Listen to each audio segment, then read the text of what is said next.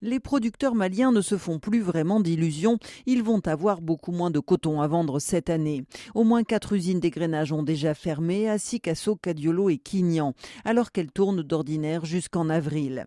Les autres pourraient avoir terminé l'égrainage d'ici fin février, selon un acteur de la filière, au vu du peu de coton qu'il reste à traiter.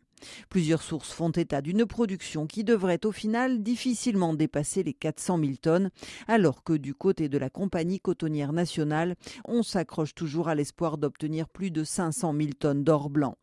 Même si toute la filière a désormais pris acte d'une récolte en baisse par rapport à l'année dernière, les volumes attendus, on le voit, ne font pas consensus. Des divergences qui reflètent les tiraillements que connaît la filière. L'élection, par exemple, des instances de la Confédération des sociétés coopératives de producteurs de coton a été interrompue le 5 octobre dernier et n'a pas été reprise depuis par le mandataire judiciaire nommé entre-temps. Yacouba Kone, le président du bureau partiel élu, déplore la situation et accuse le PDG de la CMDT en poste depuis novembre 2020 de vouloir diviser les producteurs.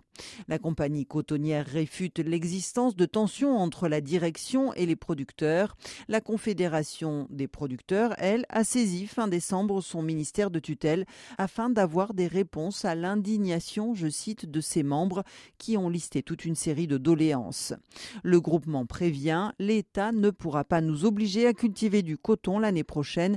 Sous-entendu, rien n'est acquis pour la campagne 2023-2024 si les différends ne sont pas résolus.